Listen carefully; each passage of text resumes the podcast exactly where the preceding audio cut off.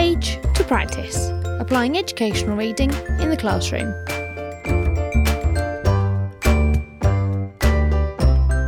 Join in the conversation using hashtag page practice podcast.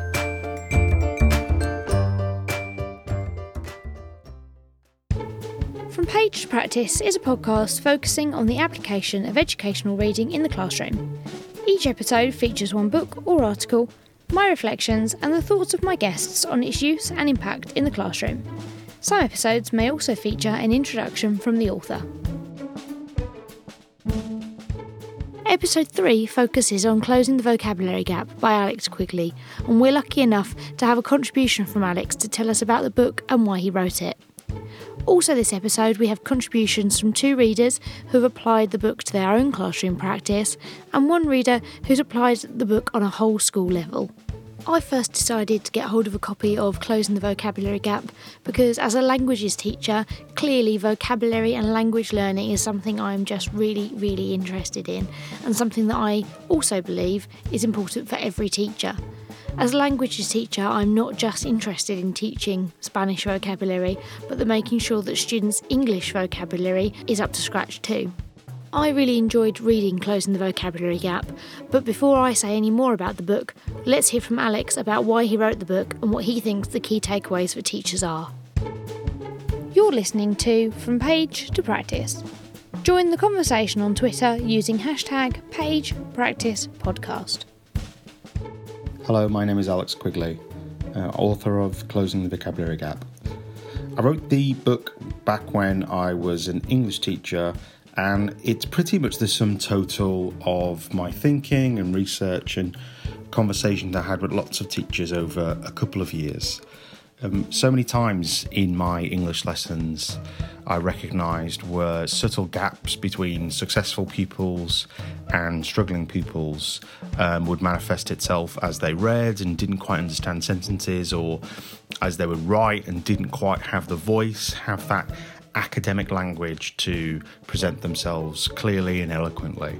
Um, and in many conversations I had with teachers in lots of different subject areas, and then um, in projects I was working with primary school teachers, we were having the same conversation about this notion of not quite having the academic vocabulary to access the school curriculum.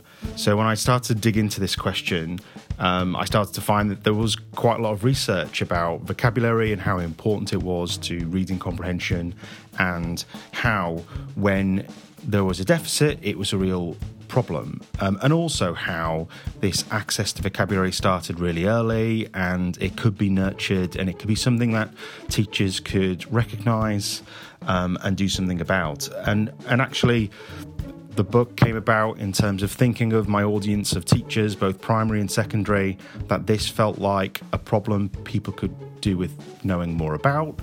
Um, there was a lot of really interesting evidence that attended vocabulary and, and language and accessing school and the curriculum. Um, but also, it was um, offering some practical strategies. There were other books um, that were particularly excellent. So, Isabel Beck's um, work around vocabulary, um, bringing words to life with uh, McKeown and others um, was a real um, great book. But I felt like there could also be a place to support um, this message that had more of an English school focus. So the audience was primary school teachers, secondary school teachers um, who were teaching everything and and the nuanced detail of teaching a word or when a pupil faced a barrier of vocabulary. It felt like this was for everybody. In terms of the key takeaway, I think there were a few um, aspects that I thought might be useful to take away from the book. First, to understand that vocabulary is a salient issue we can recognise. It's not the only issue. Um, and when a pupil reads or writes, there's lots of different facets. Um, if you look at um, Scarborough's reading rope, um, something I share in the book, that reflects how reading is a really complex act, multifaceted, and you have all these different strands, which includes vocabulary as one of the key strands. And I don't ever propose that vocabulary is the only issue or we should only teach vocabulary. The book is about recognizing that vocabulary is really important for everything we read, everything we write, for the talk that we expect in the classroom, and for success within the school gates and far beyond. Um, so, my takeaway was to better understand the issue of vocabulary and its importance with reading. Um, I suppose um, the secondary um, takeaway I wanted was some practical strategies. So there is a chapter in the book about practical strategies, but actually, I recognise that um, chapter three, which is called What's in a Word, which explores etymology and, and, morphology, the history and parts of words. This seems to really caught on with teachers as a really accessible, practical approach they can take. Um, and you're never teaching one word when you're looking at word parts and morphology. You're always looking at the heart of language, and you could teach one word, but you're actually teaching a word family. So every word you teach, you teach 10. Um, and that's the sort of great, useful insight teachers want to be able to apply on a Monday morning um, and on a Thursday afternoon. You know, it's great to have that theory and that underpinning understanding of language and um, curriculum and, and the academic language of school, but then you need some things to do. I think other strategies um, include the likes of um, the Frayer model, um, which is effectively just a graphic organizer um, where you take uh, a word that you've chosen to teach, you place it in the middle of this graphic organizer, and then you have four quadrants.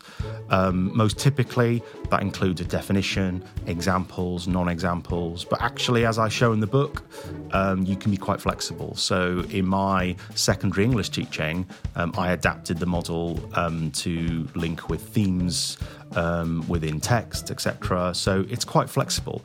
The actual underlying principle of the Frayer model um, is that you break down a word into its constituent parts. You understand the inferences and the links and the ideas that words might generate. You might link it to concepts. You might create visuals around it. So the Frayer model um, has been a really practical strategy that people have grabbed hold of. Um, interestingly, over three years ago, actually, the Frayer model was something that was part of my performance management target. I was focusing on vocabulary instruction. Um, you can see the origins of the book emerged out of my teaching practice. And one of the things that I focused on using was the Frayer model. Um, I focused on using it in year 10 GCSE, teaching poetry. Um, and very distinctly, I can remember teaching using the Frayer model to teach words like chartered from um, Blake's London. Um, and because it was a professional development target, I actually captured as much evidence of pupils' writing, of, of their kind of attitude to different approaches to vocabulary, including the Frayer model. So it was a real interesting dive down into the nuances of that strategy. And I think the book offers lots of different strategies. So I pose the SEEC model, um, select, e- explain, explore, and consolidate, which is about identifying vocabulary to teach. It's about how you might teach a word, how you might explain it. Um, and just the nuances of how you need to come back to that word and consolidate understanding. Um, for me, all of these strategies are really handy and useful but critically, it is about understanding the fundamental issue of language and the academic language of school, and, and, noting that every time you read, vocabulary is an important thread um, in that rope, and that actually, once you understand the role of vocabulary, then you can start to teach more responsively. You can, when a pupil is reading a you know, science textbook, you can identify where they might have issues with vocabulary. You can also identify opportunities for explicit vocabulary teaching. And that type of responsiveness um, offers teachers the basic tools to do that better job. And, it, and it's a hundred small things done well every half term rather than one big change um, that feels hard to grasp and hard to manage. So, um, in terms of what I've taken from the book, in terms of audiences, I've had lots of responses, both primary and secondary school teachers engaging with the book. I've been really pleased when um, you've seen either departments of secondary or whole schools try and organise and cohere implementation around vocabulary, around reading, around talk and academic talk in the classroom. Um, because actually, even for a teacher to make small habit changes, just using the SEEC model, it's just better to do that within a supportive framework. It's better to do that with sustained supportive training within departments, within phase teams, year teams, and as a whole school. So I've been really pleased when schools have taken this on collaboratively. And I'm moving on in um, the follow up um, book on reading and, and writing after that, I'm effectively trying to identify the evidence and the strategies and, and bring my practice in the classroom to bear and lots of other great teachers who I've had dialogue with and, and had the great chance to watch their practice. And actually, this is about trying to break down the fundamental aspects of literacy in the classroom and make them accessible and useful for teachers.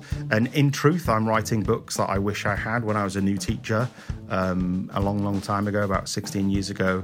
Um, the first book on vocabulary has been accessed really well, and I've been delighted by the response. You're listening to From Page to Practice. Join the conversation on Twitter using hashtag PagePracticePodcast. What I really enjoyed about hearing Alex speak about closing the vocabulary gap is the mention of the different strategies that teachers have been able to apply in their classrooms on Monday morning, on Thursday afternoon, and throughout the week. I especially liked his model that he explains called Select, Explain, Explore, Consolidate, the SEEC model. Um, and it's something I've been thinking about as it must be very relevant to MFL too. What I really enjoyed most from the book is the idea of word curiousness and building that curiosity in students. I really enjoy being able to take a dive into the etymology of, of some words when I'm teaching, especially when I realise that the word I'm teaching in Spanish is a cognate to an English word that maybe students don't know, and having that opportunity to build their English vocabulary knowledge at the same time as their Spanish is really important and something that I really enjoy. Next up, we're going to hear from Anthea and from Rachel about how they've applied the strategies from closing the vocabulary gap in their own classrooms. Hello, my name's Anthea Harper. Um, I am a Year 9 coordinator for English in a secondary school down in Cornwall. Over the summer, I read Closing the Vocabulary Gap by Alex Quigley. Uh, I found this book so interesting and probably one of the best books that I've read um, in terms of helping me improve my practice and think about really valuable things that I can add to my teaching. Um, I think the main takeaway for me was the importance of vocabulary and how it can really make a student fly. I have done examining for um, the English language exams this year and last year for AQA, and I've noticed that one of the main differentiators between a middle band dancer and a top band dancer is their vocabulary and how well they can express themselves using a real variety of language. And I think um, this book really helped me find ways of exploring how I can teach language rather than just saying, you know, here are your keywords for today, here's the definitions, let's try and use them. I think one of the things that I was most interested in was the real push on the etymology of the words, so looking at where words have come from and word patterns, so breaking words down into smaller chunks, thinking, well, where have we seen this prefix and this suffix before? How can we help us um, use it to work out the definition of the word? Um, I've actually already already planned ahead um, the Year 9 curriculum and have included this real focus on vocabulary within it, uh, which I think is really exciting. Um, the other thing that I think is going to be really interesting is I found online, I think it was Stephen Pryke, he's a really excellent teacher, his resources are fantastic, so please follow him if you don't already. He's created a vocabulary worksheet which is um, you have the word, the definition, a box to fill in the etymology, and then several different boxes about exploring that word in different ways. So it's debating it in terms of the topic, it's um, thinking how it links to previous learning, it's turning the word into a picture, so some nice dual coding, and that really links with um, Alex Quigley, Quigley's key messages from the book saying, um, you know, we need to explore words rather than just giving them to students, we need to find different ways of looking at them to help students remember them. I really, really think think it's a must read for all teachers. Um, you know, yes, I'm an English teacher, so vocabulary is at the heart of what we learn. However, there was so much useful information there for science teachers, for maths teachers, for history teachers, a broad, broad spectrum of how we can and should be teaching vocabulary to our students to really, really help them fly. It's a must read. Hi, my name's Rachel Wild and I'm a history teacher and head of EPR in Yorkshire. I'm currently in my sixth year of teaching and I teach ages 11 to 16.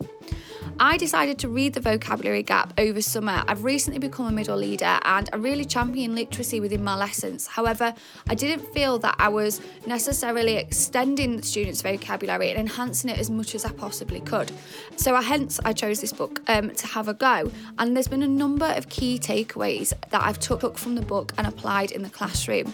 Uh, the first one was the need and importance for planned and explicit teaching of new vocabulary. So since I've read the book, I've applied a number of the models that they show in the book. Um, so I've used the Frayer model with the word suffrage. That worked incredibly well for students to decipher that actually it has nothing to do with suffering, it is linked to the vote. I've used word definitions within knowledge tests. So asking students to define keywords with whilst also testing their knowledge and their recall from previous topics. I've also um, asked students to highlight the keywords within their written work to show themselves that they are using that vocabulary and to self assess if they've used it within the right context. So, if for instance they've used it in the right tense or actually that needs to be amended. Another key takeaway um, from the book was the exposure of higher level vocabulary. And one of the key themes of the book is to close the pupil premium gap, we need to close the vocabulary gap. And that really hit home because my school has a real mixture of very deprived students, but actually very wealthy students. And the gap has narrowed significantly through our efforts, but this is another way that we can close that gap. And it really got me thinking about the fact they don't have those conversations at home and they aren't exposed to that higher level vocabulary vocabulary necessarily. So, since I read the book and that chapter in particular, I've been really conscious within my teaching of the vocabulary that I'm using. And often, even just within a sentence, I will kind of write words on the board that I've used that have struck an interest, or students have said, oh, I'm not quite sure what that means. Or I've said a word and then defined it so they have got that meaning there. So, students are getting more exposure to that. I've also introduced more text within my lessons that are moving away from a textbook and introducing them to higher level vocabulary. For example, I used a Guardian article with year 8 and we picked apart the language that was used to help them understand what the article was saying. Also, introducing historical work and historians' work at higher levels in year 9, 10, and 11. Um, and that vocabulary, having keywords on the board, creating word banks as we read it, um, has really then reflected in their written work that exposure to that higher level vocabulary. Um, another thing I've been doing is the word of the week in my classroom. I do this with my form group. Um, there's an incredible resource on Twitter from Jennifer Webb, um, an English teacher. Our school actually has their own word of the week in the planner, so I've been using that. But if you wanted to use one, there is a great one out there. And what we've been doing on a Monday is defining the word, but also talking about subjects you might use the word in and context you might use the word in. And then at the end of the week, we've discussed where we've used it and if it was a hard word to use or an easy word to use, or if they've been able to use it in conversations. So, actively extending that vocabulary for my form group, and I have that on display in my classroom as well, so my, my students can also use the word of the week and are encouraged to do so. And then finally, another takeaway from it was the repeated exposure to new and relevant vocabulary. Um, one thing I'm in the process of creating is a word wall with definitions. So students have that vocabulary in the book, but it's also there in front of them. They're reminded to use that vocabulary and those keywords. Also, building it into starter tasks and iterative tasks at the beginning of a lesson through interleaving the topics as per our curriculum. And that's proved really useful of just recalling those definitions and getting them to think about it because once they've thought about it, they then use those words within the work. And I think something I'm looking to develop more is actually just using words that aren't necessarily linked to the content but are higher level words that they should be using within their writing and to define those. So, not just having content specific words within my knowledge tests. Um, Now, I'd really highly recommend the vocabulary gap to anyone that wants to improve and become more confident with developing vocabulary within the classroom. It's applicable to all subjects and it kind of encapsulated every child in the classroom, all those difficult ones that find it hard to read or how to structure sentences or even with spelling. And there's ideas to support everyone within that book. And it's really useful that um, Alex gives some examples of different subjects and how you can use it within your subject as well, because it gets you thinking a bit more and a bit more practically. There's also really practical tips in there, and you can just read a chapter and use it the next day in the classroom, which I really liked. Um, and I hope you find it useful too. You're listening to From Page to Practice. Join the conversation on Twitter using hashtag PagePracticePodcast. Thank you so much to Anthea and Rachel for those contributions. It's great to hear someone that's been able to apply these ideas straight from the page and put them straight into their classroom. It's so good to hear each contributor mentioning other teachers to follow on Twitter, people who've shared good resources, um, and it's great to hear the little summaries of strategies from the book. And if I hadn't read the book, then after hearing those ideas, I'd like to read a bit more. Finally, we're going to hear from Eugene, who is returning to contribute to the podcast once again after appearing on the Impact special released last month. He is going to tell us about his whole school experience as SENCO and head of Year 7 uh, and how he used closing the vocabulary gap to really make a difference to those students. Eugene McFadden.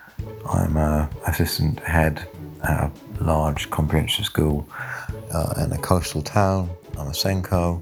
I've been doing this job, this particular job, a few months, but I've previously been head of year seven.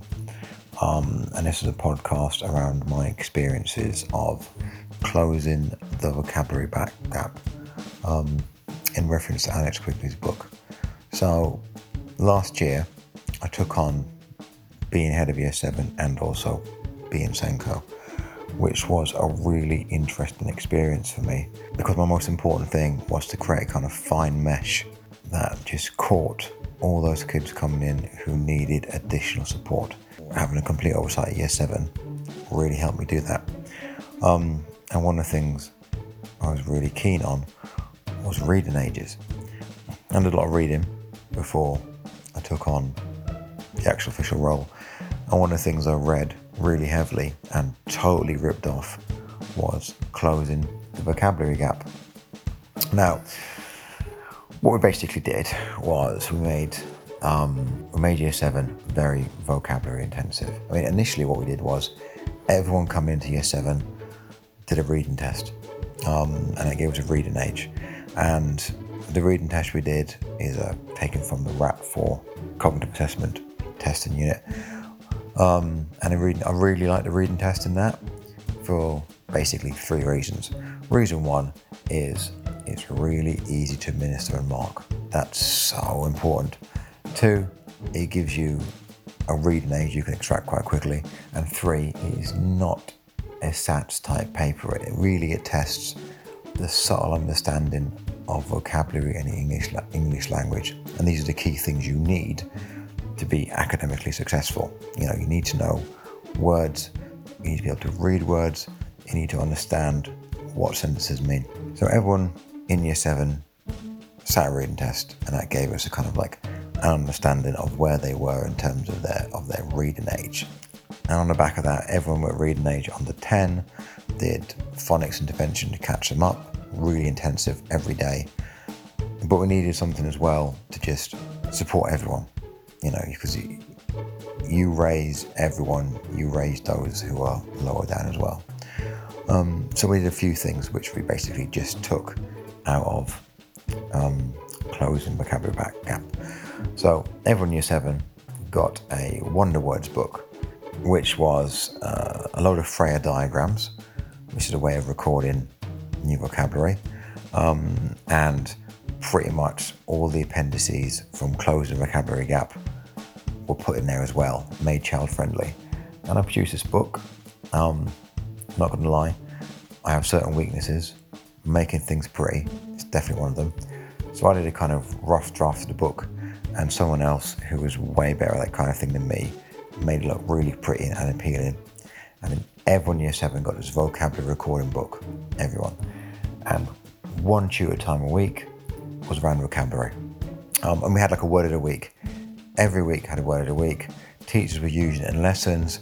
Uh, the year sevens were, were listening, finding it, using them in lessons, getting a report back to me. Then they get like our CV points, which they could you know spend on their in the CV shop, that kind of thing. So we'd like things to get them using using new vocabulary and recording new vocabulary in their vocabulary book, and there were prizes and certificates for who was going above and beyond. So obviously every week you'd get one word the week, which would go in a vocab book, and we do work around that. But also the kids could use them in lessons, record new vocabulary in lessons, and that would, and the more they did, the bigger the prize they got, and that was really good. And they also had a place for their root words to store their root words. Lots of I mean, stuff from closing the vocabulary gap around uh, their key vocabulary, key words, where language comes from, and we had really intensive like tutor workshops around that and around using a good vocabulary. And I was improving the teach knowledge of my tutor team, who were then using that to support the pupils. Um, and that was a, that was a big push, vocabulary, keywords, get them to do the academic talk. And then obviously we retest them at the end of year seven, same reading test. And first time ever, majority of pupils made at least one year's progress in terms of their reading. By, by majority, I mean basically pretty much everyone did at least that. Many did more than a chronological leap forward. So a year gap and they'd improved by 18 months in their reading ability. Um, some pupils, you know, our SEN ones, had improved, you know, way more. I mean, some of them came to come to us at a reading age of five years. You know, if you've come to us, we're a reading age of five years, after like what seven years in school, you basically stood still, haven't you? And for them to gain two years in their reading in one year, it's a hell of an improvement. And I think obviously a lot of intensive SEN support, but also that kind of vocabulary rich environment we were creating for them. And a chance for them to, you know, use the vocabulary in lessons, um, record it in different ways. So all in all, I thought it was it was quite a successful little project. Um, certainly, the year sevens got a lot out of it. If I was going to do it differently, well, I am doing different this year. We're going around the route of like pupils having books read to them. Um, I've created like a adventurous non-fiction and fiction um, booklet for the year eights. So they were year seven last year. They're now year eight. They've got that good vocabulary. They've got that good um, understanding, and now they're reading challenging fiction and non-fiction. Um, I put together a kind of booklet for them. Again, that's in their tutor times, and that's their stretch and challenge there. Um, and I'll test them again at some point and see if they've gone forward, if they've gone back, how they're doing. So yeah, closing the vocabulary gap has definitely had big impact on that particular cohort.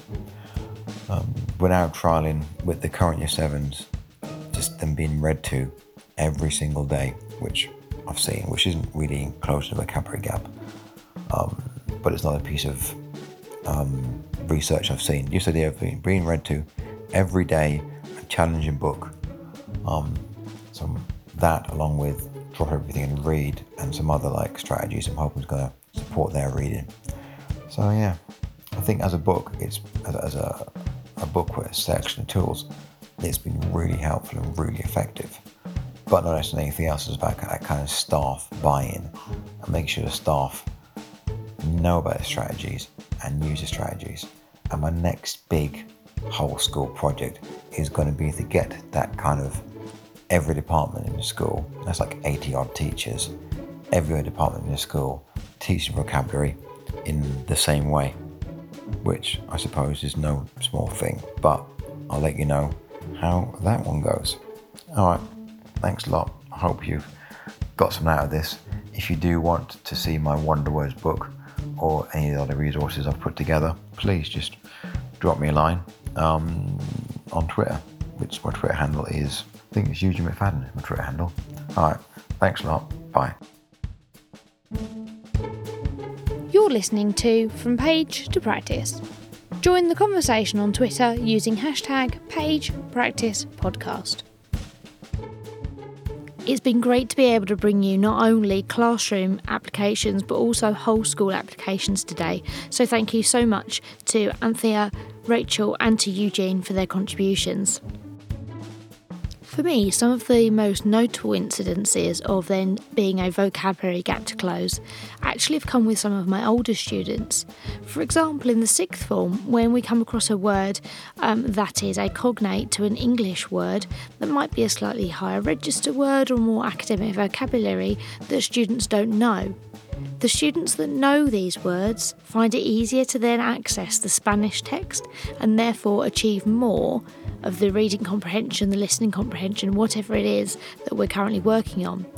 What I've noticed more recently is that there are a host of students who maybe don't know the word in English and therefore struggle to access some of the Spanish words that they need to understand.